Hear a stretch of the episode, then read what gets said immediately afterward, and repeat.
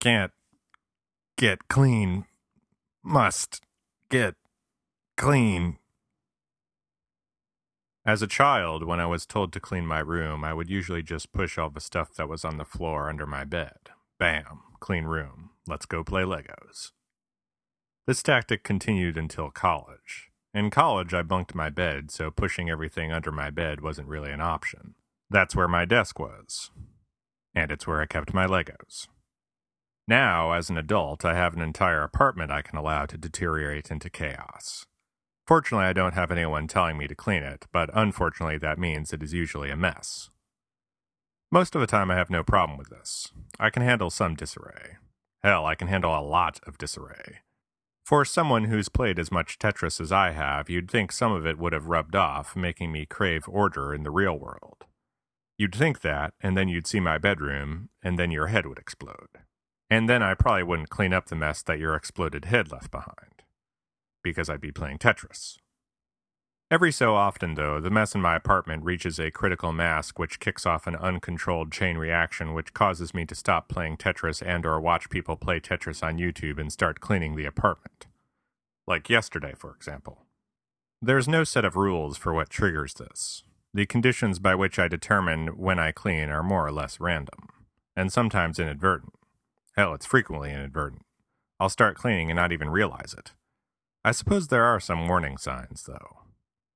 Warning sign number one I'm hungry. Occasionally I am hungry, and there are no clean utensils or dishes to facilitate rectifying the hunger sitch.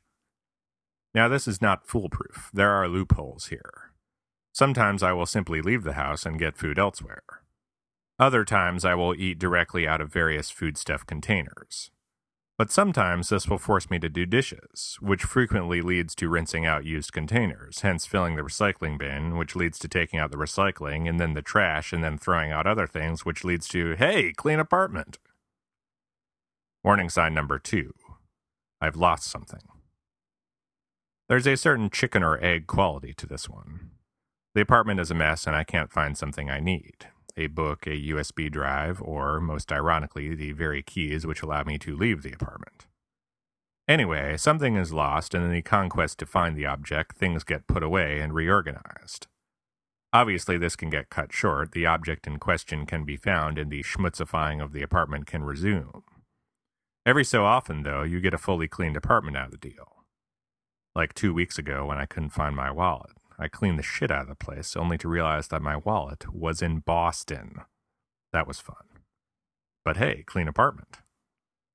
Warning sign number three I've purchased something. A new piece of electronics, some furniture, a house plant, hell, sometimes just a magazine. Anything which needs a new home in the apartment, which requires rearranging something else, will often result in rearranging other things as a result, which results in cleaning up the whole joint. Call it trickle down cleanomics. It might not make a lot of sense, and it's probably just going to result in tax breaks for the rich, but hey, clean apartment. Warning sign number four I have guests visiting. Which means tidying up the living room, which means putting sheets on the futon, which means crap, I'm out of sheets, which means washing sheets, which means doing the rest of the laundry, which means replacing my bed sheets as well, which means getting all the shit that's accumulated on my bed off my bed, which means finding a place for all that shit to go, which necessitates cleaning my room as well as the living room, which reminds me I should clean the bathroom, which, hey, clean apartment. Now, again, these are just warning signs. Yesterday's particular apartment cleaning spree was E, none of the above. This was the extremely rare, the apartment is kind of a mess, I should probably clean it. I can't remember the last time it happened. I'll tell you something, though. It's no good. It's trouble.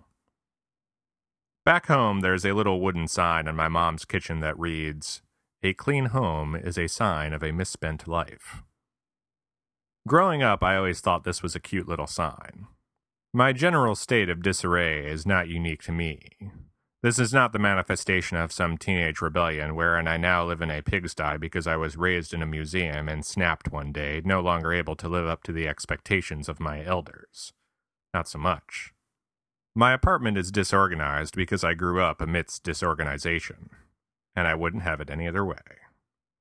You see, yesterday's cleaning binge was trouble because it was a means of procrastinating from doing other more important things.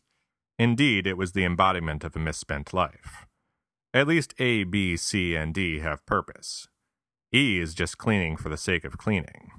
And I'm the guy who has no problem with the messy mess, so what's that about? Now, I'm not criticizing people who clean for the sake of cleaning. If cleanliness is next to godliness, by all means clean till your heart's content. Point is, for me, that cute little sign is onto something. That little sign is wise far beyond its years, and far beyond my years, and far beyond the stars. It's a solid mantra, and I'm going to take it under consideration next time I find myself cleaning my apartment for no apparent reason. In fact, I think I'll get one of those signs for my own kitchen, just to remind me. Actually, maybe that's a bad idea. Warning sign number three and all.